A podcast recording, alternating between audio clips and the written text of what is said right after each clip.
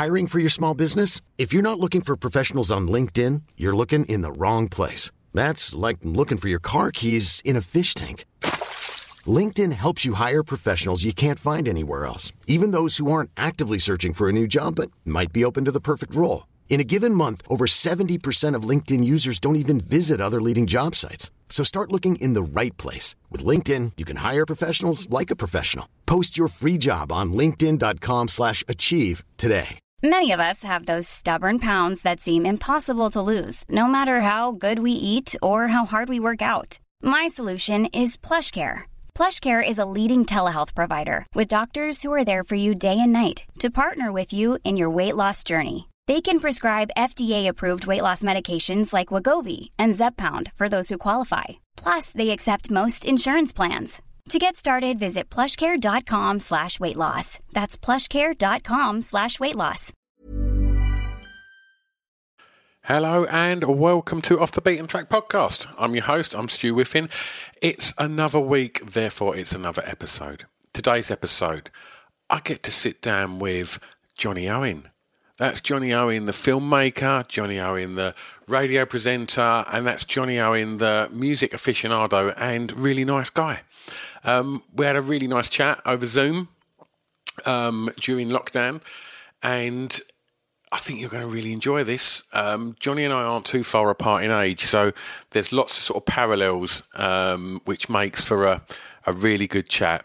Um, before we get on with that chat, just quickly, um, big thanks to Scroobius Pip and everybody at the Distraction Pieces Network. Um, thanks loads to 76 for producing this podcast to make sure that even in these times where we're having to record remotely, um, is a great producer and can give you a really nice sounding podcast.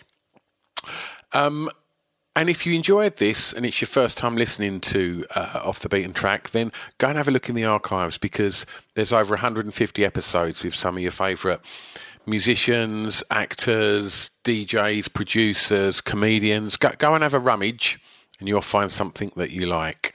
Um, and if you want even more, then I do also put standalone episodes and videos and stuff up each week over on Patreon so you can support the podcast. Um, by um, getting involved over there. Um, you can find out about all of this at um, offthebeatentrackpodcast.com. Anyway, let's get on with um, the episode. That's why you're here. Please enjoy Off the Beaten Track podcast with the wonderful Johnny Owen. I've got an announcement. Save Our Souls Clothing. www.sosclothing.co.uk. Why am I telling you this? Because they're our official sponsor. Yeah, that's right. Go and check them out because their clothing is off the scale. You're going to love it. So they've decided they want to be our sponsor, which is amazing. And what I have to do is I have to tell you about why they're amazing. So here's a little bit of blurb. So they've only been going a year, and they're based in Southend on Sea, just up the road from me. They put the company together based on a, a love of tattoos and alternative music and they've worked with some of the greatest artists around the world to produce these items of clothing that are as unique as you lot. All of the designs are printed using biodegradable, sustainable, and water-based inks. In addition to that, they only print on garments made by members of Fairwear Foundation. I mean, come on, great clothing and a conscience. Since going live in April last year, they've seen their audience grow massively and are now selling orders all across the world and they were recognised by Cosmopolitan magazine as one of the best sustainable clothing brands alongside names such as Stella McCartney. I mean, that's quite a first year, right? So go and check them out because they've put a lot of love into supporting this podcast and I couldn't be happier. What else they've done is they've given you 15% off. So if you head over to www.sosclothing.co.uk do a bit of shopping, see what you like, throw it in the basket, and then on the way out, put in the discount code BEAT15. B E A T 1 5, and that'll save you 15% off. Amazing, right? www.sosclothing.co.uk. Official sponsors of Off the Beaten Track podcast. Let's get back to that podcast.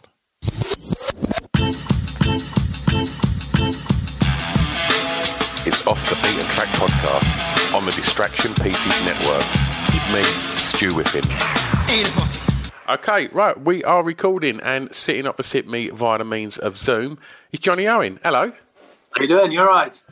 I'm good, thank you. Yeah. Um, before we get on with the playlist, I'm just going to um, ask you, as this uh, an inevitable question, um, have you found the last sort of three months as as Johnny Owen, uh, the man, and Johnny Owen, the creative? Yeah, it's been um, uh, an interesting time. You know, it's uh, it's a time when uh, the world is sort of taking a, a, collective breath as well. I think you know, obviously, I think the health of the nation and people comes first. You know, that's the most important thing. I think it was something that we had to do. Um, some things are much bigger than than livelihoods and art and all those kind of things. So I was quite proud of the fact that you know everybody sort of rallied together and made sure that people were safe. That was the most important thing. Um, obviously, as time has gone on, we've seen sort of uh, the economy slowly come back to life, and the arts in particular. I think this week it's had a massive boost, really, isn't it, with the the injection of cash this got, which I'm really glad of. It was a massive sigh of relief. For me personally, I kind of um, I learned to cook. It's a terrible thing to do, really. I, I was one of those blokes that had sort of like relied on beans on toast all his life. But I, I learned to cook the basics like veg and chicken and fish for the first time. So I, I kind of learned to do that. So I used that as an advantage. Um, tried to get reasonably fit. Sort of went for a run most days. Um, and I ended up doing um, a bit of radio over here as well in the UK. I did some um, talk sport stuff. So um, yeah, you know, in, in, some ways I had you know I had a decent time of it. It was nice to have a break. It was lovely to spend time with the family uh, with Vicky and my daughter. So on those there were positives, but you know the most important thing was you know that we we we all rallied together and and understood that it was about bigger things than all of us really, and sort of you know looked after people, especially sort of the older and the more vulnerable. Totally. I mean, another important thing to me, it looks like you've just had an haircut, mate. I know. I had one on the, uh, had one on the, uh, on the weekend. As soon as it started, um, myself and my partner, Vicky, Vicky McClure, the actress, we know um, a guy who's a hairdresser called Louis, who's very good. And um, he came round and he did us uh, on the morning of my birthday. My birthday fell on July the 4th, which was the day, of course, that um, the pubs reopened. And uh, oh, wonderful! And oh yeah, it was a nice present really for everybody. Uh, so yeah, he came round and sorted us out, and uh, you know, I made sure I got a decent haircut because I was desperate for one, mate. I got to be honest. All right, well let, us let's, let's kick on with the um, the playlist. And for track one, Johnny, I'm going to ask you what you think is the song with the greatest ever intro. Mm. Um, I think I think it's Hard Day's Night. Um, there's been, you know, I don't know. There's many songs that have had um, whole mathematical papers written about the chord that uh, that everybody has a great debate over. From what I understand, it's uh, it's it's a it's a G on a on a twelve string with with John playing an F on an acoustic. But from what I understand, Paul plays the D note very high up on his bass, and something happened. George Martin and explains it really well, where the, the note rattled around the, the acoustic guitar of of John, and, uh, and, it, and, it, gave it this sort of um, this astonishing sort of sound, really, that everybody tries to replicate and can't. I just think it's uh, it sums the Beatles up, really, that they were kind of like uh, changing space and time without realizing. Yeah. And I love that about what they did as, as artists. You know, the, the fact that they were these young men constantly experimenting. I remember reading once about when they were recording Revolver Harrison used to turn up with bits of paper in his pocket and pull them out, and, and Lennon would come in and can we try this and can we try that? So I just think that uh, nothing sums them up like that. The Beatles. I'm a yeah. massive Beatles fan, as I've often said. They had a huge effect on me. Um, and I did think about "I Feel Fine," which I love as well because I love the. Oh, what record! I know, and, and, and the chord and and the chord's really difficult to play as well. Um, I learned a bit of the, of the guitar, and they were they could really play. They were virtuoso musicians as well. That was weird. Was the thing about the Beatles, but also they kind of like. Um, I always felt they were kind of inventing chords. You know, they sort of must have imagined, "Hey, John, what do you think of this?" And you know, yeah. they they'd make shapes, and I don't think um, a lot of the time they, they probably knew the the technical name. They certainly couldn't read music. They often admitted that, but maybe that was um, an advantage to them because they didn't care. You know, they yeah. were fine and they weren't bound in. So yeah, for me, it's the start of Hard Day's Night. I think the chord is so famous and um, it's so clever and it's so instantly recognizable. So many people can tell what the song is. You know, I mean, yeah. to write the song that becomes so famous with the opening chord is, is genius to me.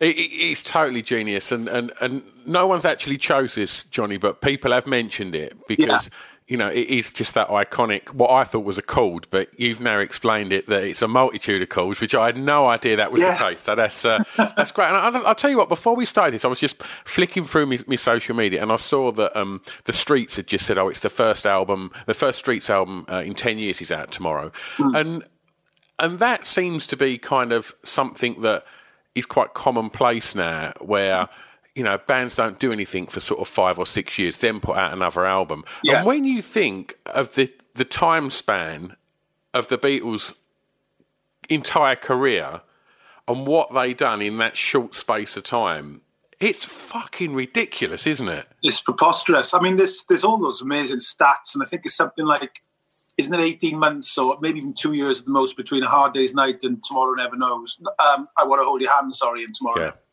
Which is extraordinary you know you kind of if you think that uh, love me do was 1962 and you know a day in the life was only what five years later it's an extraordinary thing that they they progressed so rapidly uh, yeah.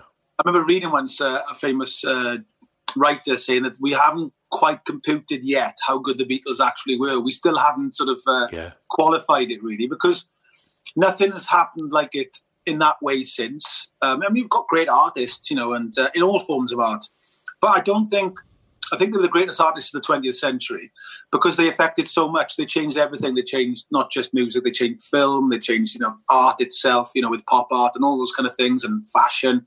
So I just think, I just think that um, the speed and like you're saying, it was, it was how efficient they were. The fact that they were going right, you've got to go in today, you've got to do these gigs, you've got to record these songs, and then we've got to go to these places in this part of the world, and they just did it. Um, I didn't even consider that. Like, I'm talking about how, how prolific they were with their, their songwriting and recording. They obviously were playing stadiums worldwide as well and making films and God knows what else. It's crazy, isn't it? Writing books. I mean, like Lennon wrote two books, didn't he, in 64 yeah live in His Own Write and Spaniard in the works. Then he did a film, How I Won the War. Um, Harrison was going over to India and hanging around and bringing back Ravi Shankar. Uh, yeah. Art McCartney, in particular, was sort of like really invested in the art scene in London in the mid 1960s. So they were the catalyst for everything I felt at that time that was spilling out from London. It wasn't just a music thing, it was they kind of, I mean, a lot of people say, don't they, that uh, Harrison in particular who brought back the sort of the Indian uh, music culture and a lot of other things for meditation and all those things that we think of as normal now in Western culture, yoga, stuff like that. It all started with them, you know, they, these Liverpudlians. Yeah. But we're into this kind of thing, and they brought that style of music into music as well. I mean, people often go, "Oh yeah, I didn't think of that." I mean, the guy that started probably the most important company of the last 20, 30 years, uh, Steve Jobs, Apple, was a massive Beatles fan and stole their name. I mean, I think yeah. they only resolved it 10 years ago. The Beatles were like, well, that was our idea. And their idea yeah. was literally what he took on, you know, music, technology, all those kind of things they want to do with Apple itself. Um, so, you know, even Apple is kind of like, is, is yeah. uh, owes a debt to the Beatles. So it's like their, their influence is everywhere in, in everything as well, you know. And then you can just break it down to something like a chord that starts a song, you know, and like you're saying, and then when you break the chord down, you go, there's a lot more going on here than I yeah realised, you know. I don't think anyone's ever answered that question quite as uh, well as that, Johnny. Track two, mate. I'm going to ask you what the first song you remember hearing that had an emotional impact on you. It was uh, "God Save the Queen" by the Sex Pistols. I was okay. I was six years of age when punk broke. Uh, I was very lucky. I had, I had, a brother who was six years older than me, so he. Didn't... So how? Do you mind me asking? How, how old are you then, Johnny? Yeah, I'm 49. Right. Okay. So I was born in 1971. So I kind of remember the first stirrings of of, uh, of punk. It was my first kind of memory, really, of popular culture. I do. I do kind of remember. Um, I remember Grease being out in Saturday Night Fever. And I can remember vaguely Elvis dying. I remember being that on television. My mother's a big Elvis fan, so I remember that. But the thing, the, the, the music that I remember most viscerally was my brother, older brother, came home with the Nevermind the Bollocks album, um, and he played it. Uh, he was great, my older brother. He'd have me in his bedroom. He had his, he had the box room, and he had a he had a stereo, a proper 70s stereo, and he'd play these vinyl records on it. I wasn't allowed to touch. Yeah because I was sometimes he'd let me like hold them in my hand if he was there, and I just kind of look at this record. It was great, you know. So it really, it really made me value them as well. You know, I was like, oh my god, this is it's a yeah. single. So I, I remember him coming home. I remember the colour of it. I remember it being very yellow and pink. You know, the, the, the, great artwork. I can't remember who the artist was who did it, but the idea was it to be like a ransom note, wasn't it? Which I thought it's was, really stark, isn't it? Yeah, yeah. The, the cut out letters and that. And then he played um, "Holidays in the Sun," and you know, marching feet, and I'm six. You know, I'm in because I'm, I'm straight away. I'm like, yes, what's this? And then the guitar sound and and what I what I like about what's happened in the last 10, 20 years about the Pistols and that album and the single, it's been reevaluated because I think McLaren, who was a was a brilliant spin meister, a PR man, he did them a disservice in a way because the album is now seen as a classic and the music on it is fantastic. The way it's recorded, guitar playing, the bass playing, they were they were a brilliant band, the Pistols. And I know Lydon uh, took took exception to the fact that they were kind of dismissed McLaren with the line they couldn't play was all part of it. But the irony was they were a great little three three piece. Um, and God Save the Queen, I think it's I think lyrically it's one of the greatest songs ever written. I mean, just the line, um, "They made you a moron, but you're a potential H bomb." What a line that is! I yeah. mean, every every working class kid could associate with that. You know, yeah. Cool. Maybe if you're lucky, you'll get a job at the end of it, especially when you know, I grew up or we grew up in the 70s and 80s. That was what your hope was. But you potentially, an H bomb, you got it all going on. Yeah. If to. I thought Lydon's lyric there was exceptional.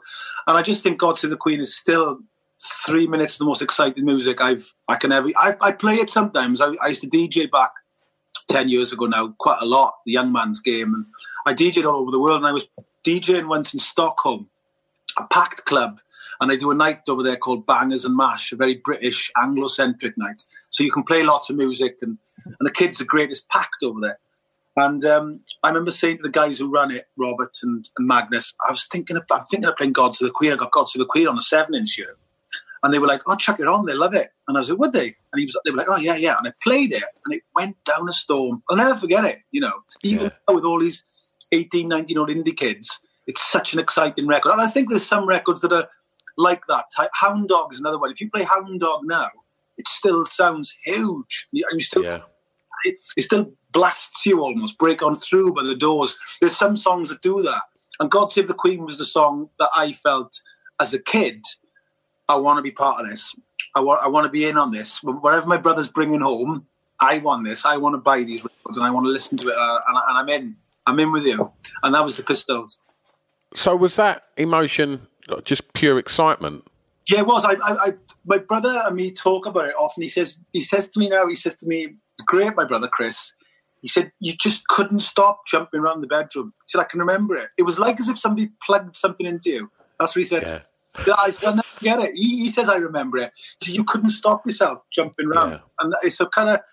And um, my my nephew is two now, Dexter and I played for him Johnny Cash the other day, uh, Folsom Prison Blues live thing. And he, he asks for it all the time. And I can, I can see what my brother was talking about, where something in us as human beings, I, I mean, the theories are the, your mother's heartbeat in the womb and all those kind sure. of.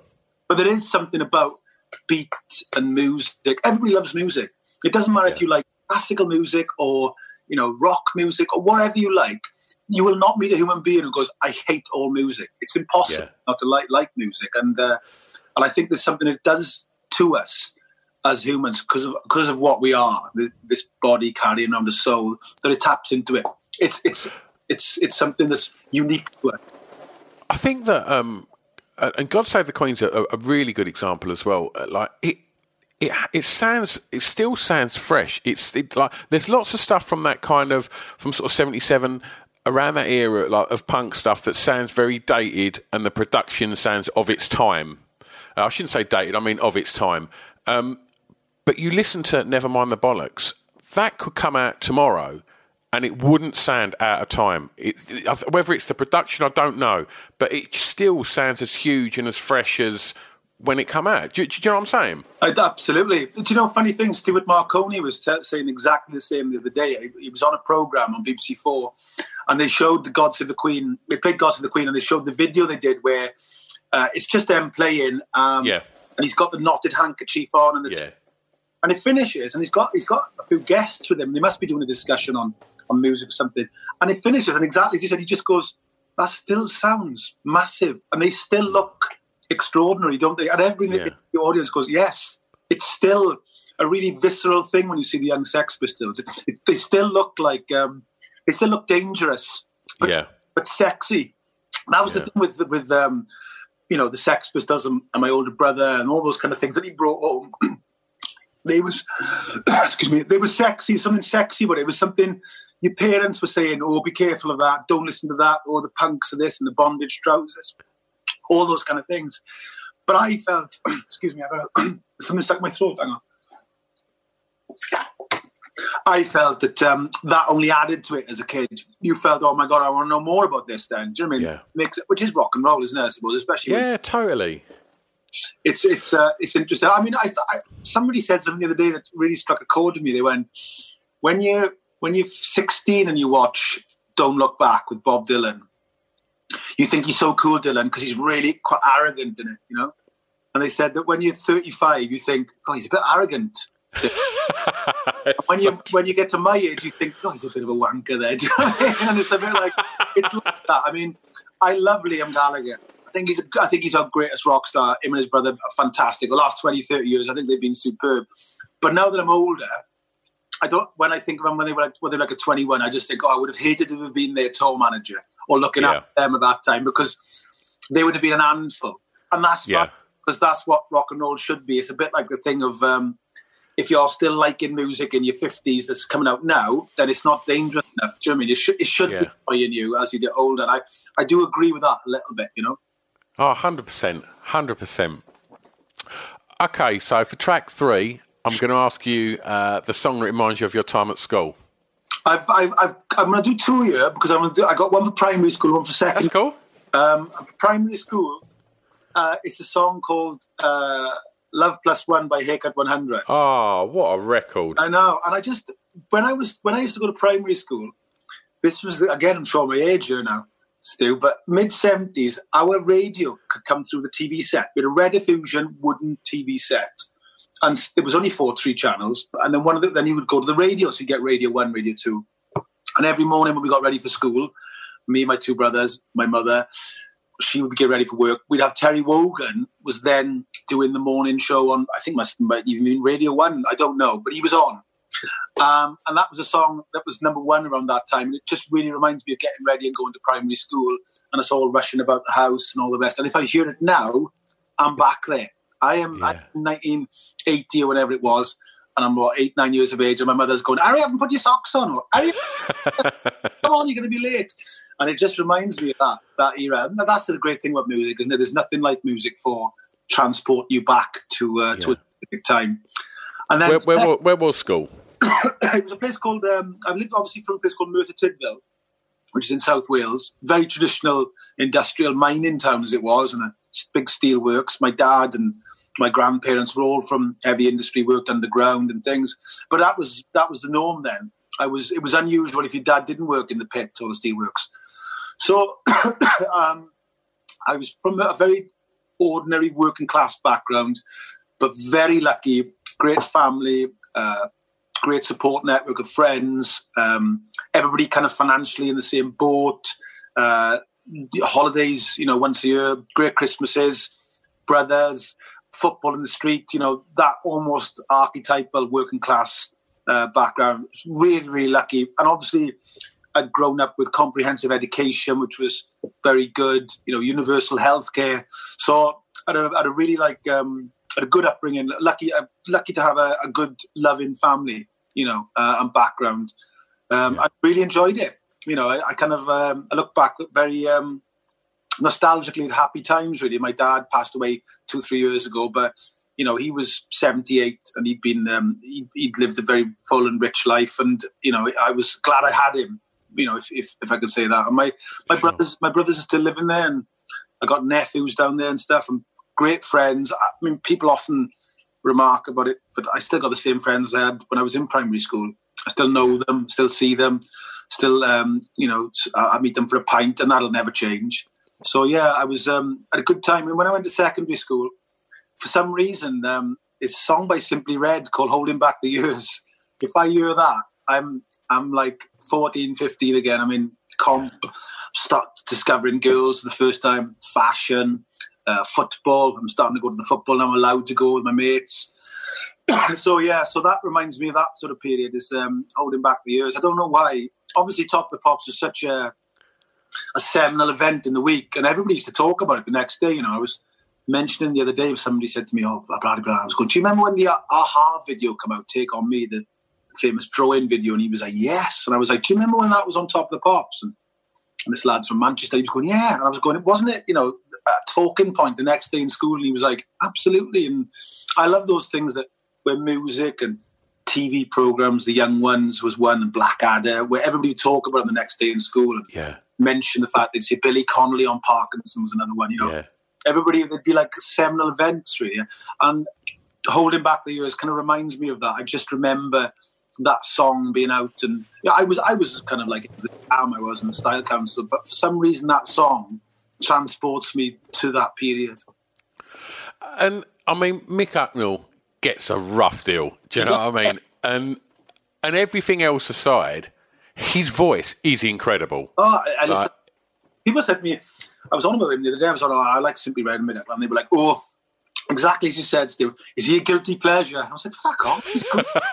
fucking love Hucknall. I love Simply Red. I, I had stars and some songs. He wrote some amazing singles.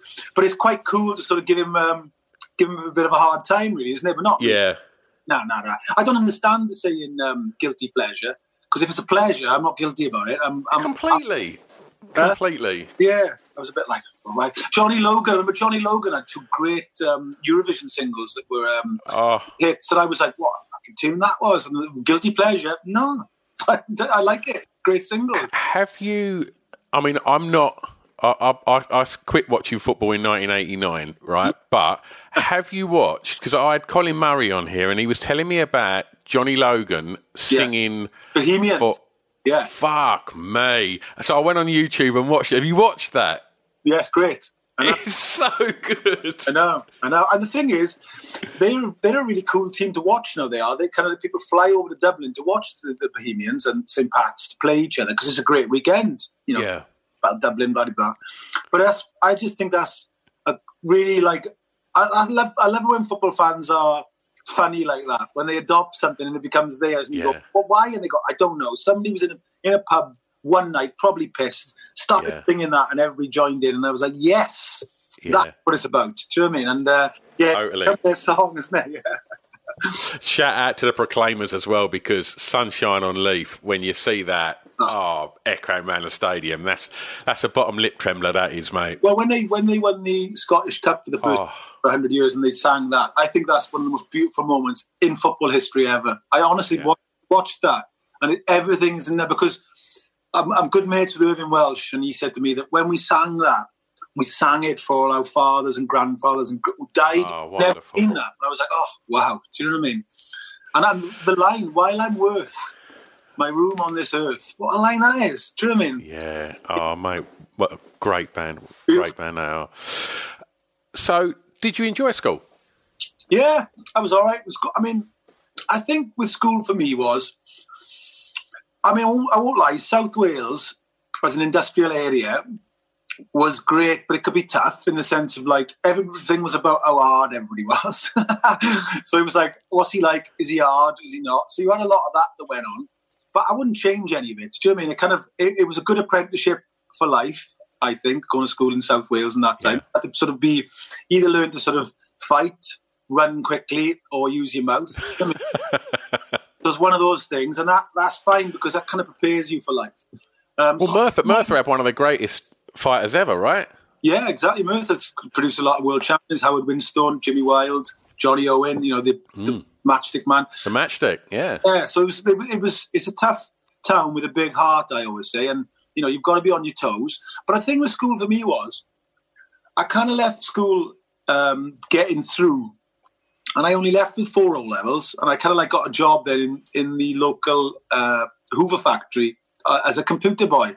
My dad get into computers it's the future, or you know, no interest in it, but I got into it. And I was very lucky I had a job. And then what happened to me was I kind of got to about 18, 19, and I, I, I noticed the student recruitment for Hoover.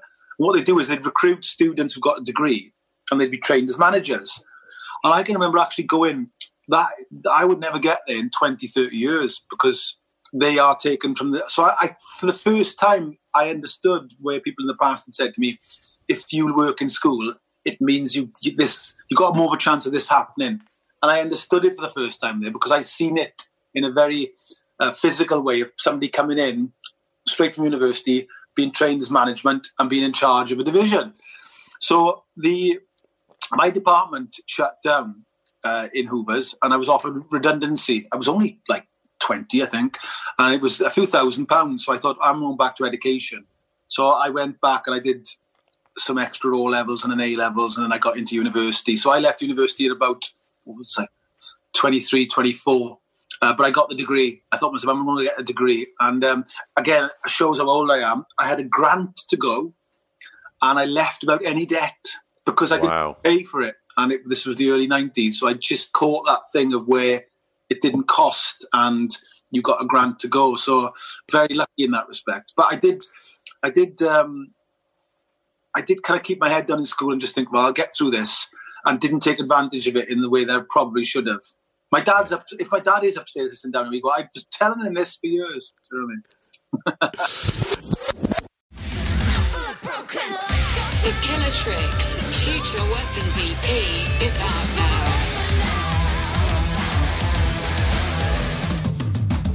Seven tracks.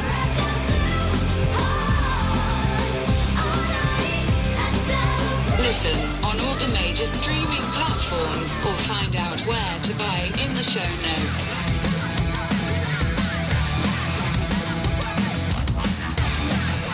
It's badass. Like me, the sexy robot lady. Ooh yeah, baby. Right there. That's good.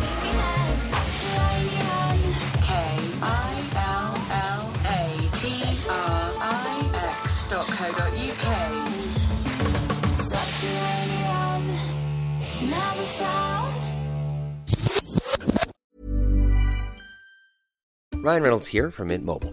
With the price of just about everything going up during inflation, we thought we'd bring our prices down.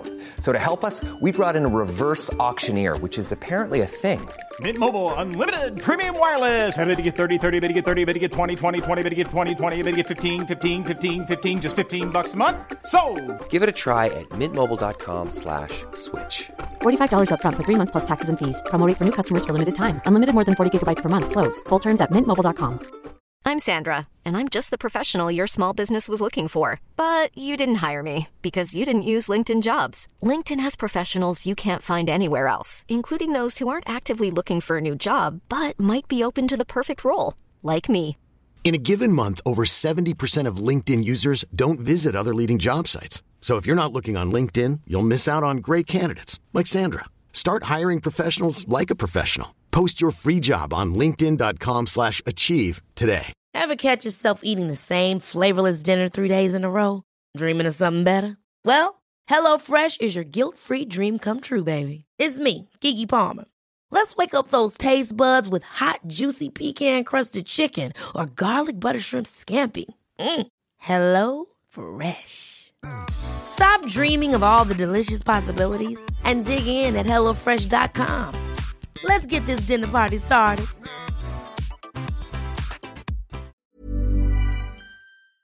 All right. Well, look, we, we, we'll pick back up on, on, on, on that kind of area because I'm sure that's going to sort of come into uh, track five. But for track four, I'm just going to go back again, Johnny, and ask you the first song you bought from a record shop. Right, the first record I ever bought from a record shop. I was saying people lie about this, don't they? But I, I bought the um, I bought the summer. I, I wanted to buy Summer Lovin' from Grease because I seen Grease in the pictures, um, and I only I was only even about seven years of age, but I loved it because of the music and all the rest of it. Uh, and my mother took me, and I can remember queuing for hours to get in because it was a big thing. I'd seen that, and I think Star Wars was either the summer before or around the same time. But I seen Star Wars, and I loved Star Wars. I was like I said, I was the perfect age for it, and to the point where it's a bit of a family story where my mother, I, I insisted on being called Luke, so I should, if call me for no, if you call me for tea, she'd go Jonathan, and I wouldn't come, and then she'd go Luke, and I'd come running. Change my name. Um, and then I seen Grease, and I really enjoyed Grease as a kid. I thought oh, this is great.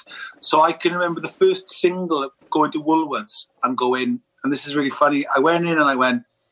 I was with my mother and father. I went, "Can I get the Grease song?" And I meant "Summer Loving." And of course, they got me the, the theme song, which is uh, "Grease Is My World." Is "Grease Is the World" by Frank? I think it's Frankie Valli or wherever. It's Frankie Valli, yeah. Um, one, of, one of the greatest intros ever. Yeah, absolutely. But I got home and I was devastated because it was the wrong song. and of course, I couldn't go back to town to change it. It was by six, seven o'clock, but then the pubs, uh, Yeah. shops to shut five o'clock. So I was like, ah. So then on the Monday, I think my mother went in when I went to school and changed it for me. So the first single I ever bought was "Summer Lovin'" from Grease, but it wasn't. It turned out to be the theme song, which is Grease, which is a better song. I realise now. It is a better song. I think you've done all right there. Did all right, yeah, yeah. But I changed it because I was disappointed that uh, that it wasn't the song that I wanted. But I, I remember that um, for the first time, my mother and father they didn't buy me a record player. Different times then. They was they'd managed to get hold of a, almost like an old dance set thing that was a fold. It must have been from an uncle or maybe my grandfather, and that was given to me for that record to play, and that was mine then. So I had a, an old stack, so I could start buying singles. Um, but I didn't buy one for a long time after that for some reason. I don't know. I don't know why. But I definitely remember the first single that I bought uh, myself, where I would sort of you'd say that was had some taste. Was I bought Strange by the, by the Jam? I bought the Jam Strange Town because I seen Paul Weller on Top of the Pops, and it's on YouTube now. He's got shades on. His hair's immaculate as always.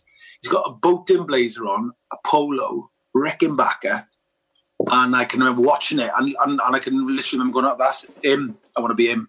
I'm, I'm, I'm done. I'm the Paul Weller. He's he's the one, and I, I became. Um, I'm, I'm done with Luke Skywalker. yeah, he's had it. John Travolta, they've all gone.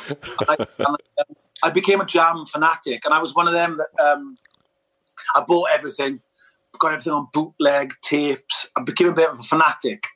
I'm fair with my older brother. My older brother said to me, "That's when I realised you had a bit more of the obsession than I did when it came to music and the arts." He said you were like you were off like try, really trying to find stuff, spending hours going through singles and all the rest of it. And um, when on my I remember around about my 40th birthday, I went back to an old school reunion, and a lad had flown over from Australia. was in school with me, Nick. And the first thing he walked up to me and said to me, Are you still obsessed with Paul Weller? I was like, Yes.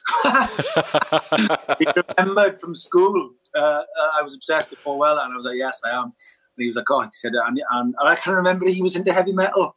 He used to have like ACDC on, on the back of his jacket. Brilliant. I remember saying to him, I quite like ACDC now. And he's going, I quite like the jam now. But in them days, because it was the tribes, who weren't allowed Yeah. to like sort of cross over. But yeah, so It's such a shame, like uh, you know, I- I know I teeter on you know old man territory when I start talking like this, but there doesn't appear to be that much tribalism in music anymore. No. And you know, throughout the whole of my life, there was almost there was so much of it everywhere in every kind of movement in music. There was always another couple alongside it, and you, Yeah. you chose your. You know, whatever T-shirt you was going to wear, you know, you wear your band T-shirt to show off your colours, and it was dangerous. People would fight Yeah. it, wouldn't they? Do you know what I mean? If, Yeah. You, if you went to town on a Saturday and the skinheads were there or the rockers, and you were walking along in your Parker, you know, in your Target T-shirt, you were a target. Literally, you know, they come Yeah. after you. So it was so tribal. You know, that's what I suppose. Uh, oh, thanks. That was what um, you know the beach fights were, and all those kind of things. Yeah. Kind of like it was a kid's way of going. Well, I'm into this, and if you don't like it, then I'll fight you over it. Yeah, you don't get that anymore. Is it So more's, you- it more's the pity? Well, you mentioned some some things earlier that were like that, you know, like the young ones and things like that that were like a kind of rite of passage at school. You know, you would you, everyone watched the young ones. You know, everybody watched Top of the Pops. Like j- just talking on your your, your love of Weller and, and, and stuff like that. Uh, uh, you know, for me as well, I'm I'm, I'm a year younger than you, Johnny, um, but Quadrophenia was was the thing at our school as well. That was like that was up there with the young ones. That was the thing that we would just watch over and over and over again on VHS or Betamax, whatever it was, and like that that was just as important as as anything. You know, massive, Qu- massive. I say it all the time in interviews, and people must be bored of me saying it. But um, I, I, my older brother again, bless him, Chris, he got me a VHS of Quadrophenia. It must have only been out in cinemas, but I, and it might have been a bootleg because I was I was too young to go to cinema to watch it. Um, and obviously there was stuff in there that I wasn't really quite sure of. And Yeah. years later, I watched it back. You know, my poor mother and father, you know, me watching it, and I was being, you know, ten at the most, and there's Yeah. wanking in there and shagging. There's all sorts Yeah. going on. You're like, but I, I'm, I've watched that film more than any other film in my life. So it's the film, without a shadow of a doubt, has had the biggest influence on me in my life. No two ways about it. Music, the story, and it's still a great film. I, I mean, I know the anniversary was last year. Last year, yeah. Yeah, and it was you know Phil Daniels was um, was saying oh you know some of the dialogue's a bit clunky and but actually you know it still kind of stands up. And I was going well mate you've been too hard on yourself. It absolutely still stands up. If you play that to a young kid now they get it. It's a bit like what I was saying earlier on about the way Bob Dylan ages Yeah. new age you know? And you look back and go well he's a bit arrogant because he's young because that's what happens when you get older. You can look back at people the way they act when they're 21 and you go I can't believe I was I was into the way they acted. But Quadrophenia as a film, it's a great film. It's and it still stands up, and it's still one of the best sort of uh, teenage stories that's been put on celluloid. I think of of what it's like to be that age, you know, and everything's going on with 100%. hormones and your mates and all the rest of it. Uh, and you're right. I mean, Quadrophenia was had a huge effect on me. Um, a bit later, a mate of mine got um, a really early edition of Trainspotting. Um, a guy called Mark Evans, who's quite high up in the Welsh Football Association now. He ran a fanzine in Merthyr called Dilem for Merthyr, which was great. And he said to me, "Oh, there's a there's a guy who writes for Rebel Inc., which is a fanzine in Scotland called Irvine Welsh. This was before Irving had ever been published." And I was like, "All right." And he goes, "God, you got to read his stories; they're brilliant." And then he managed to get all the Trainspotting, and that blew my mind when I read that. I was like, Wow. astonishing. So, like you're saying, Quadrophenia, you know, uh, never mind the bollocks. You know, those the books I Trainspotting. You know, certain paintings like Lowry's paintings. When when I was a kid and I first seen them, I was like, God, these are amazing. You know, the Matchstick Men and going to the football match and all that kind of Yeah. stuff. I was like, oh, there's nothing better than when, when art moves you that way. You know, and Quadrophenia for me is the film that kind of like affected me the most. Definitely. And just to touch on record shops before we move on to the, the next question a little bit more, um, did they become a more important place for you as you grew up? Um, because your observation of the sort of snootiness in record shops in Svengali was Yeah. so on point. It was funny because um, we had we had one in Merthyr called Music Mania. There was also a stall in the market which was brilliant, and that sold badges and patches and things like that. You know, so that was a great place to spend two three hours. But the thing was, was when you went to Music Mania, and Smiths had a good section in Merthyr as well.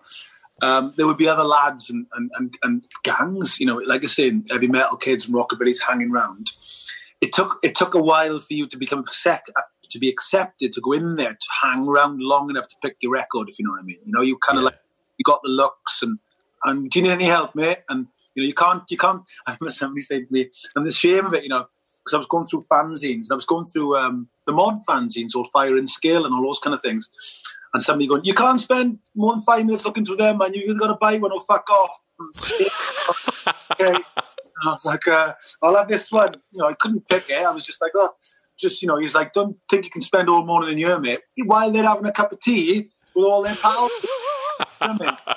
Those kind of stuff I remember really well. But I would spend hours in Merthyr and Cardiff going through those kind of uh, places if I could. You know, once you Yeah. got there. I mean, and I think it was Virgin that did that, and so certainly in London in the seventies, and, and I know Rough Trade did, where they allowed people to be in there for a long time with headphones on, listening to stuff, didn't they, and all that. So it was it was kind of like they were aware that people wanted to do it, but they wouldn't allow you in some places. They'd say, "Do you not go on? On you go." Okay. Track five, Johnny. Yeah. The song that soundtrack your year's clubbing. Do you know it's um it's a song by a band called 808 State. It's a song, Oh, song called Pacific State. oh, I know I was really lucky. I went to um, I went to Ibiza, Ibiza when I was about eighteen uh, with the lads, nineteen, and I went twice over about a period of three years. And then I got to know some lads. I mean, how lucky was this? I, I got to know some. I met a girl basically from Manchester when I was eighteen, on my 18th birthday out in Spain, and I arranged to go meet her when I was back in Manchester. And her friends had some lads who they were going out with, um, and I got really pally with them. I'm still mates with them to this day. Uh, and literally, this is like, this is 88, 89. They were going, it's pretty good up here. Now, they weren't going to mean, oh, it's Manchester and there's bands and there's Mondays and Roses and there's clubs. They just went, it's good up here at the moment. There's just great clubs and Was that just on the cusp of it, like blowing up? yeah, yeah, just sort of as it was hitting. And they were like, and I've spoken since to people from Manchester that I've got to know really well, like Shaun Ryder and Manny and Joe Hartley. And I was like, oh, do you know what? I wasn't really like, when I went there, it wasn't about the Hacienda and all that stuff, which was going on, obviously. I used to go up to a place called Butterflies in Oldham, which used to have a room for like soul and then a room for disco and a room for like other stuff. And that's when I first heard 808 State. And, and fair play, they've all gone, yes, that's what we used to do. And I was like, I'm not blew my mind about Manchester, and I'll never forget this. Uh, and this is some of the 80s up, ladies up in Britain. I couldn't believe the clubs were open after one o'clock because they shut down in Wales. Yeah. Yeah. And I was like, what time's the club shut? And they were like, well, two, three o'clock in the morning. And I was like, wow. And then at two or three o'clock in the morning, you'd leave and they'd go, do you want something to eat? You know, you know, you know, you're hungry. I'd be like, can you eat? You know, this is like four o'clock in the morning. I mean, in Wales, you know, you're in bed. And I was like, they were like, yeah, we'll, we'll go and get a curry. So I was like 18 in Manchester and I'd been to a club and I'd heard 808 State and I'd heard, you know, these songs. I am, you know, I'm starting to hear like they'd play the Mondays and they'd play, they'd play disco in amongst it and they'd play like the Jackson Sisters and they'd play Strawberry Fields by the Beatles and then they'd play like, you know, something by, uh, you know, Joy Division. It was amazing. That kind of blew my mind a bit. They'd play all this eclectic stuff because in South Wales they were just playing Stock Aitken and Waterman. And even though they, the clubs were good laugh and it was with their mates and all the rest of it, I remember going to Manchester and them going to me, oh, you don't need to wear shoes to get in. And I was like, you got to wear like a shirt and tie in Wales. Genuinely, you had to wear shirt and tie to go out in Cardiff or Merthyr, like 88. And they were like, no, no, you can get in in jeans. I was like, wow, you can get in in jeans. They were like, yeah. So I like, you know, you could get in in jeans. You could hear all different types of music. And then you could have something to eat at five o'clock in the morning. I thought, this city is fucking amazing. That was Manchester. And everybody I've spoken to was on my Manchester was like, yes. The, the, the other stuff, which is like written about and talked about, a lot of that is like, it's whatever you want it to be. And people have different experiences. But what Manchester was at that time, it was just, it was opening up. Work in the Sky. It was, it was opening up, Manchester was, in a different way. And, and the rest of the countries then began to follow suit after that in the years following. So you started to have clubs that just played dance music and you could go in with trainers and then people ended up in fields raving and all that. And I remember it. I remember the, the feeling of being in Manchester and going, you know, I can wear jeans out on a Saturday night and it's no problem to get in anywhere. Do you know what I mean? And that was a revelation for me. I think that's you know the the, the, the era you talk about there, like that sort of 88, 89, just the, the, the, the movement in in music and culture was so huge then, Mm. and and and I think like and you, and you're so right. Like we're, I, I live in Essex, and like literally everything around here was a fucking paisley tie and a shirt Yeah. to go in a fucking nightclub. Yeah. and like and you'd have to listen to music you didn't particularly like. Yeah. and then at, at like one o'clock you'd get. You, you, there'd be a slow section where you would ask a girl for a slow dance. Yeah, yeah. What's that about? Like, it's crazy. The thought of doing that now, just like, right, we're going to slow things down now. You know, this is Oleta Adams. Called the smooth Like-. Yeah, yeah. And my mate, my mate said a great thing the other day. He said to me, if, if George Bob Michael was on singing Careless Whisper and you hadn't got a girl to dance with, then you may as well fuck off and get chips. it's so true, isn't it? It's like if, So I was play, if I was playing, we're still on the side of the dance floor, forget it, son. It's not happening tonight. Do you know what I mean? Yeah. We're going to dance again. Where you from, man? Down here. Yeah, you do. oh, brilliant. Um, what, what, I mean, what did you want from clubbing, Johnny? What did I want? Sorry. What did you want from clubbing? Um, oh, good music.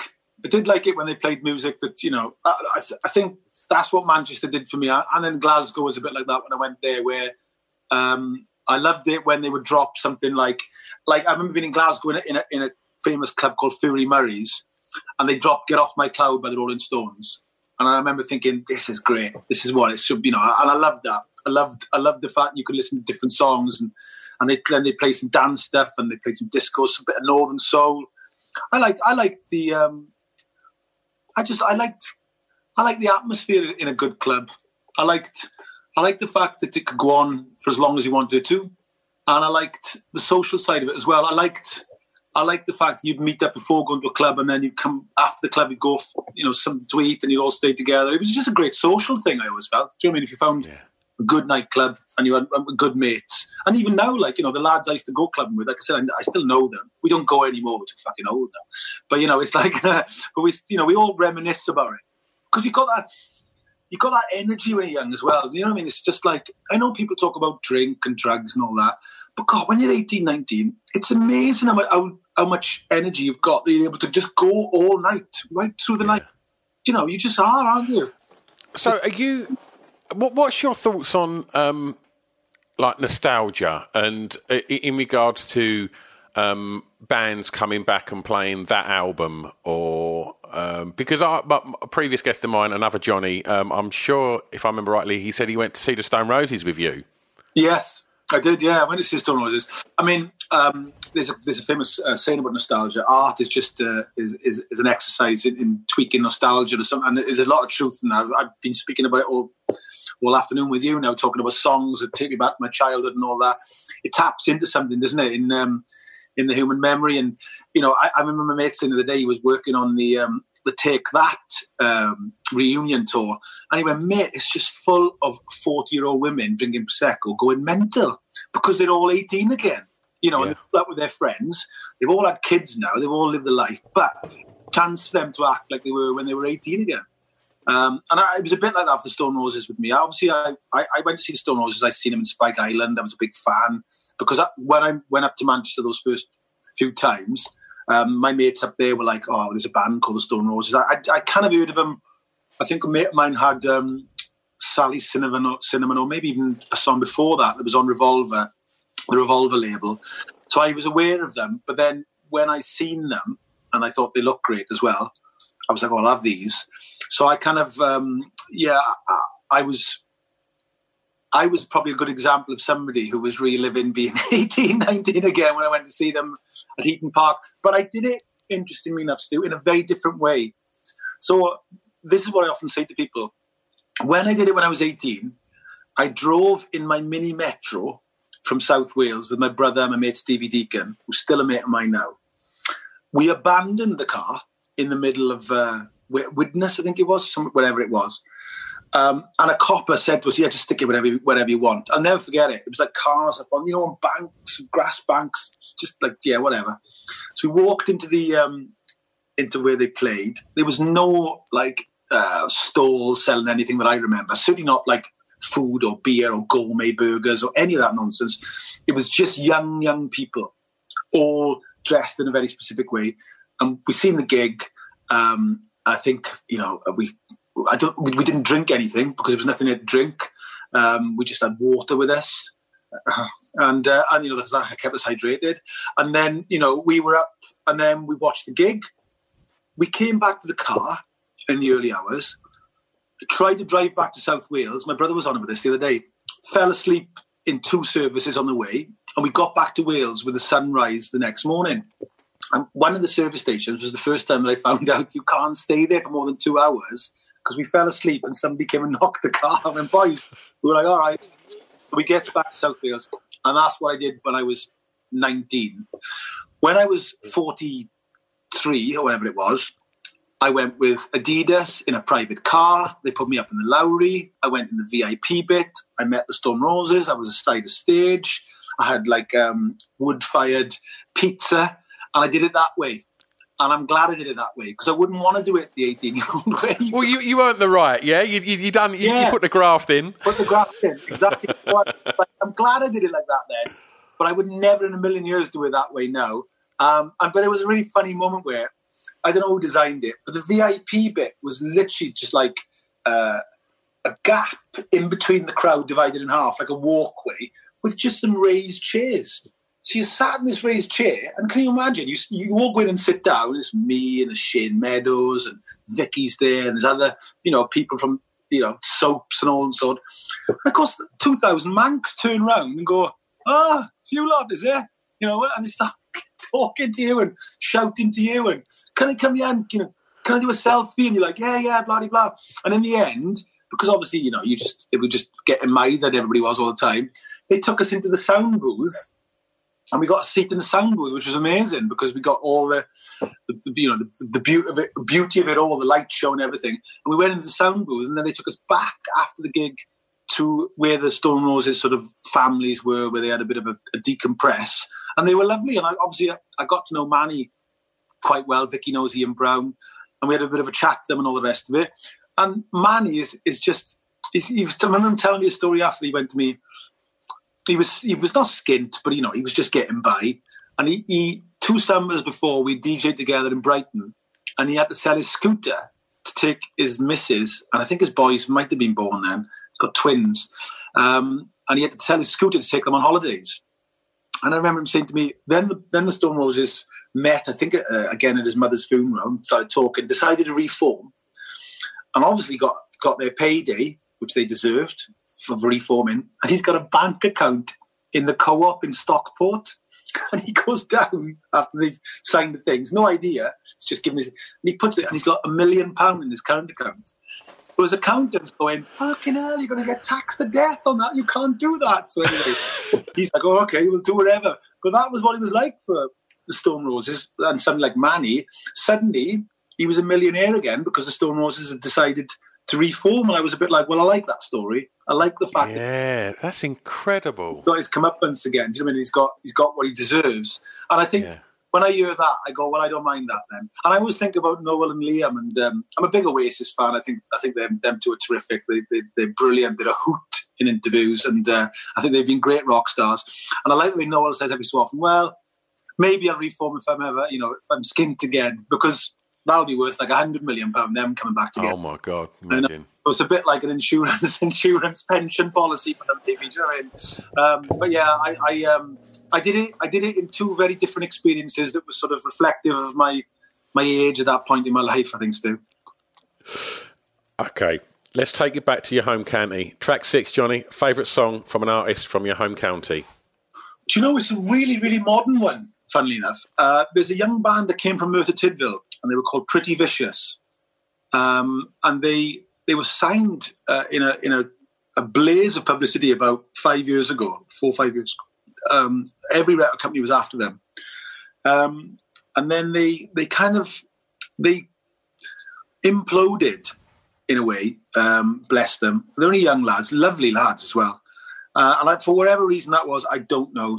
But it was such a shame because they released an album then, I think end of last year, um, and they'd split up. You know, they decided to pack it, and they're still only in their early twenties, and they got signed in their teens um, on the back of a, of a demo, which was very, very good. Um, but the album's terrific, uh, and they're Merthyr boys, uh, and I think the singer Brad, who wrote the song, he's back in Merthyr living now. Um, but it's they're well worth checking out. They're called Pretty Vicious What's it like? And yeah, and they're um, they're they're really good, and they're, you know they're from Merthyr, uh, and the album I don't I'm trying to think what the album's called. I could, let me tell you. Oh, the album's called- there's a song on it called um, it goes oh don't ever let them win. You'll beat yourself to death just to be here. It's fantastic. It's a real. I think it's called something like that. Don't ever let them win. Um, and it's well worth checking out. And I think that's my favourite song anybody's ever produced from my town or county by a band called Pretty Vicious. And it's and it's it's all within the last six months. This album came out. Well, we put a Spotify playlist together to accompany this podcast, so um, I'll make sure there's some tracks by them on there. Yeah, yeah. Well, I'll send you. And, The, uh, I think it's called. I play quite a lot. Anyway, it's great. Did you did you ever see um, a Welsh band um, called Terris play live? What are they called? Terris, T E R R I S. Terris. They were managed by the guy from Sixty Foot Dolls. I remember that. Oh, I, I remember the 60 Foot Dolls. They were great. They were. Yeah. like, They would have been one of my other choices. The song called "Stay." Stay. Ah, stay. What a tune! great song. Um, and I thought they were really unlucky. They kind of just missed as well. I mean, they got signed and they did all right, but Mm. you know, the Stereophonics kind of became massive. You know, justifiably, I think Kelly's got a great voice. You know, and there were some brilliant. I mean, the early stuff of them, like "Local Boy in the Photograph," what a song that is. Um, but yeah, the Sixty Foot Dolls, they were a great band as well. Was it Richard in them? Richard is Yeah. yeah. So Richard, he's a lecturer now, I believe, on in in music at the University of Bath, I think, because he's on my hmm. Facebook page, Richard Parfitt.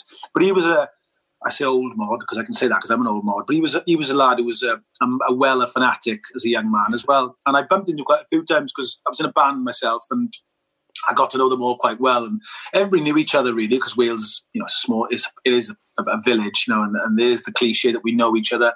We're all related, and uh, we don't help ourselves. Where you know somebody will say to you, "Oh, do you know so and so so and so?" And you go, "I don't know everybody," and they go, "Dave Jones from Ponty." Oh, yeah, I know David. So you can't help us. But he, um, I did know Richard. I, I thought the sixty dollars were terrific, but no, I don't know. I, I, I can. I'm thinking about. I viewed the name. I think. What kind of band? They, got, they, they were like.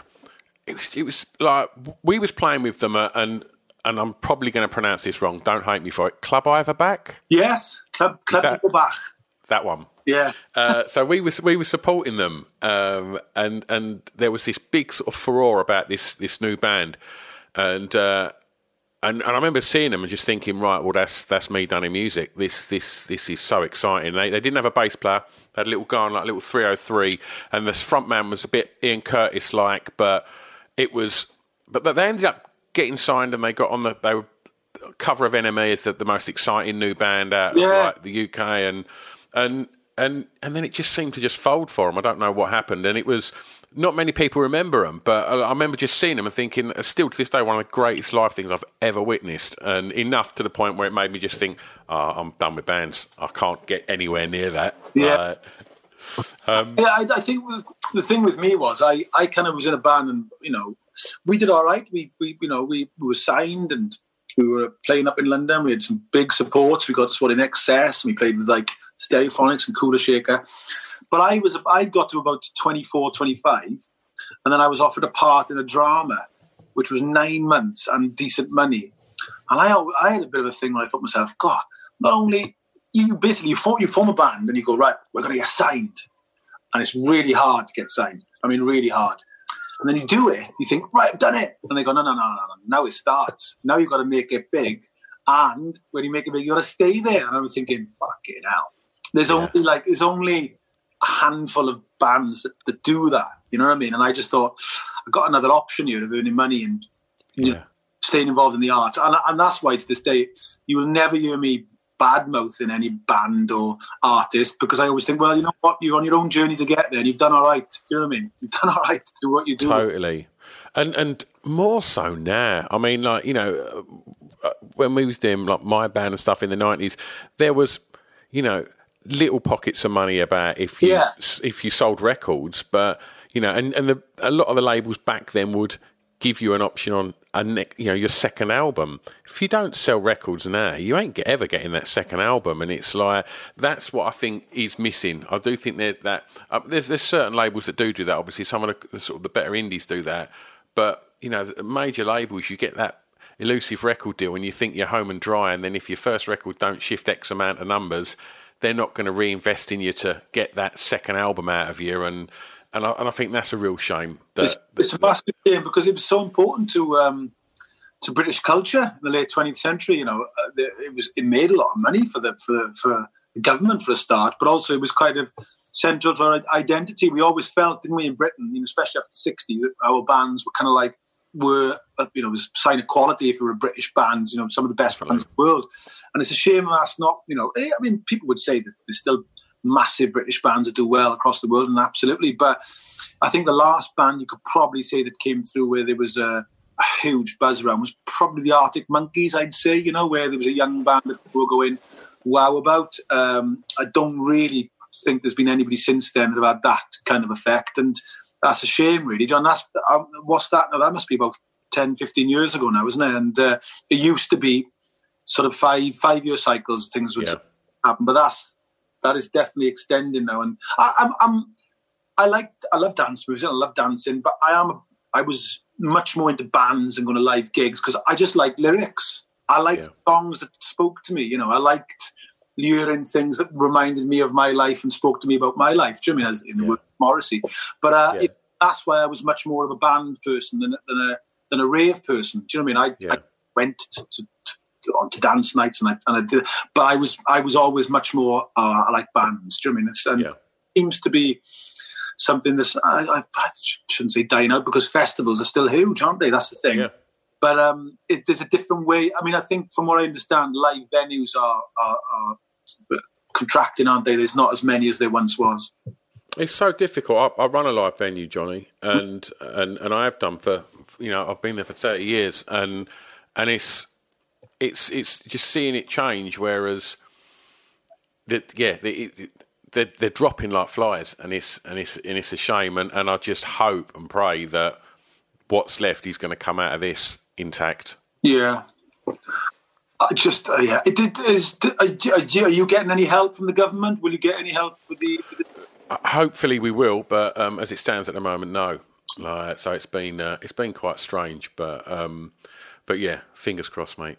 You know, Yeah. I'm sure. Uh, I'm sure. You know, it, it would appear that you know there's light at the end of the tunnel at the moment. So let's hope it it's slow and steady, and we get out of this, and uh, and we can open our doors when everyone's safe to come in. You know. Uh, I hope so. last track, Jonny. Yes. You can be DJ again. A song that many may not know that you would like them to hear. There's a band that, in a parallel universe, for me, should be huge, but they didn't. But um, they were called Five Thirty, and they were a band from um, Oxford, and I absolutely loved them. I was a, I was a fanatic, um, and They uh, played my venue twice. did they? Uh, I, I went to see them live. I thought they were absolutely amazing. It blew me away. They were a bit one of those bands where I thought afterwards, I might, might as well pack this in because they just had everything. They looked fantastic. They play. They were powerful. They were three piece songs. And for some weird reason, it just didn't catch fire for them. But I have so many conversations with people every so often. I'll go, I was reading a band called 530, and people go, Yes, I love 530. I'm thinking of getting a t shirt or something so I can wear it around, and people will go, like secret club or something. But um, I met Paul Bassett after he was the guitar player. It was lovely. He was in a band later called Orange Deluxe, who did did did okay as well. Um, and Tara Milton, who was the bass player, he's on my Facebook. I think he was in the Nubiles after. But the 530 were just an amazing. But they re-released all their stuff, um, like remixed and everything, and sort of like st- I I think somebody did a job of like sort of making it. You know, where they sort of say, "Oh, it's in s- s- special stereo or whatever." Now, you know, it's like way of getting stuff out. But um, there's a song. The, the album is called Bed. It's a great album. Um, uh, they had a few singles off there. And there's a song that opens it up called um, Supernova. So I'd recommend that's called. It's on YouTube as well. Uh, there's a few songs of theirs on YouTube. Thirteenth Disciple is amazing. You, um, but I'll go with Supernova just because it sounds like it sounds like um, West Coast British psychedelia out of Oxford and Reading in the mid '90s. You know what I mean? It's just got it's got everything you can imagine a band should be at that time. It's just beautiful and uh, loads of energy, great guitar playing, and it's a tune. It's a real tune, and they look great as well. And I know they were signed to East West, and they got a good deal, and they had proper management and all the rest of it. But I, from what I understand, the the lads in the band, did, you know, fell out, and therefore, um, you know, didn't have the career they should have should have had. But I would recommend anybody that likes music should try and get into Five Thirty. They're terrific. Oh, I never thought anyone had mentioned 5:30 on here. That what a joy. Love it. All right. Um, well, before we wrap things up, Jonny, when we come out of this um, lockdown situation that we're in properly and everyone goes back to work, what's what's coming up for you, mate?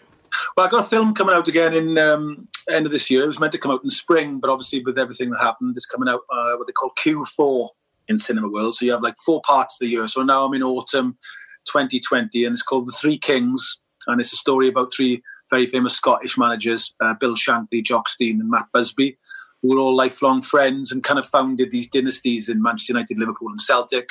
So it's their story um, and what they did and what they achieved, and kind of like how almost how they invented modern British football in a way. Uh, the great, you know, legendary Scottish managers. So that comes out um, in the autumn.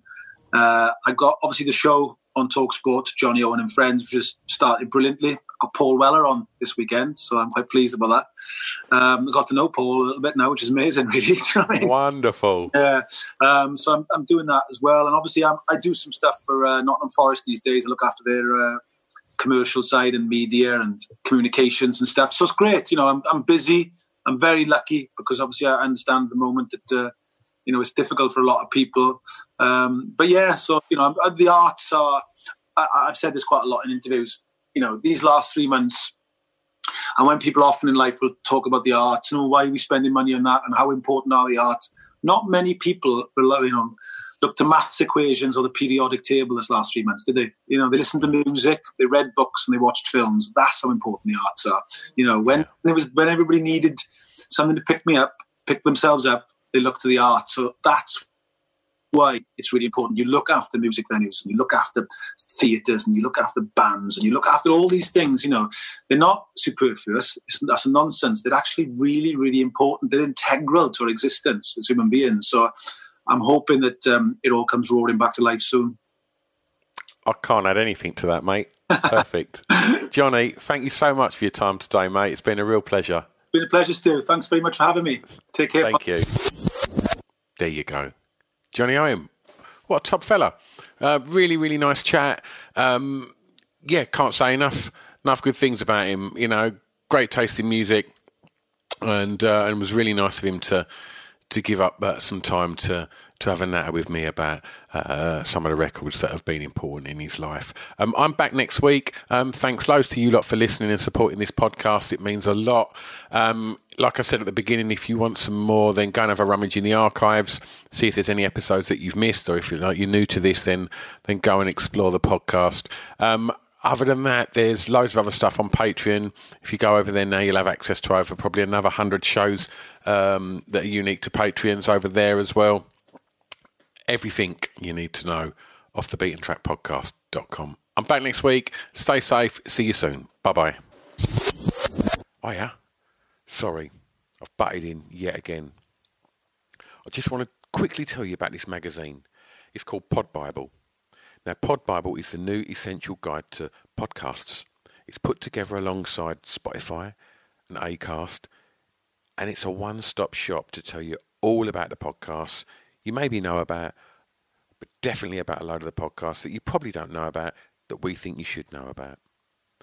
I mean, in the first edition, there's interviews with Adam Buxton, interviews with Craig Parkinson, um, there's features on Jade Adams, and there's just an abundance of information about so many exciting podcasts that are out there.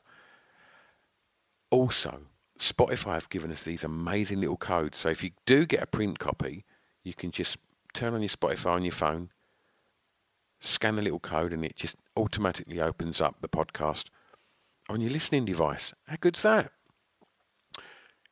If you haven't managed to get a print copy, then just go over to www.podbiblemag.com and read it online because the digital version is all over there and it's all free. So every other month there'll be a new edition out. So go and have a look and support us on the social medias as well. PodBibleMag.com. It's Off the Beaten Track podcast on the Distraction Pieces Network with me, Stu Whiffin.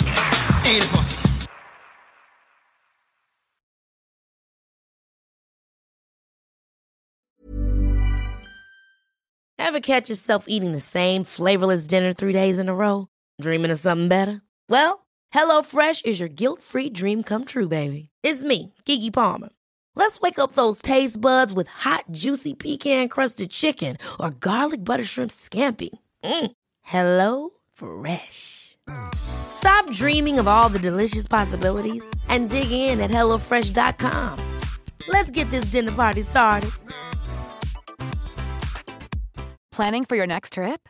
Elevate your travel style with Quince. Quince has all the jet setting essentials you'll want for your next getaway, like European linen, premium luggage options, buttery soft Italian leather bags, and so much more. And is all priced at 50 to 80% less than similar brands. Plus, Quince only works with factories that use safe and ethical manufacturing practices. Pack your bags with high-quality essentials you'll be wearing for vacations to come with Quince. Go to quince.com/pack for free shipping and 365-day returns.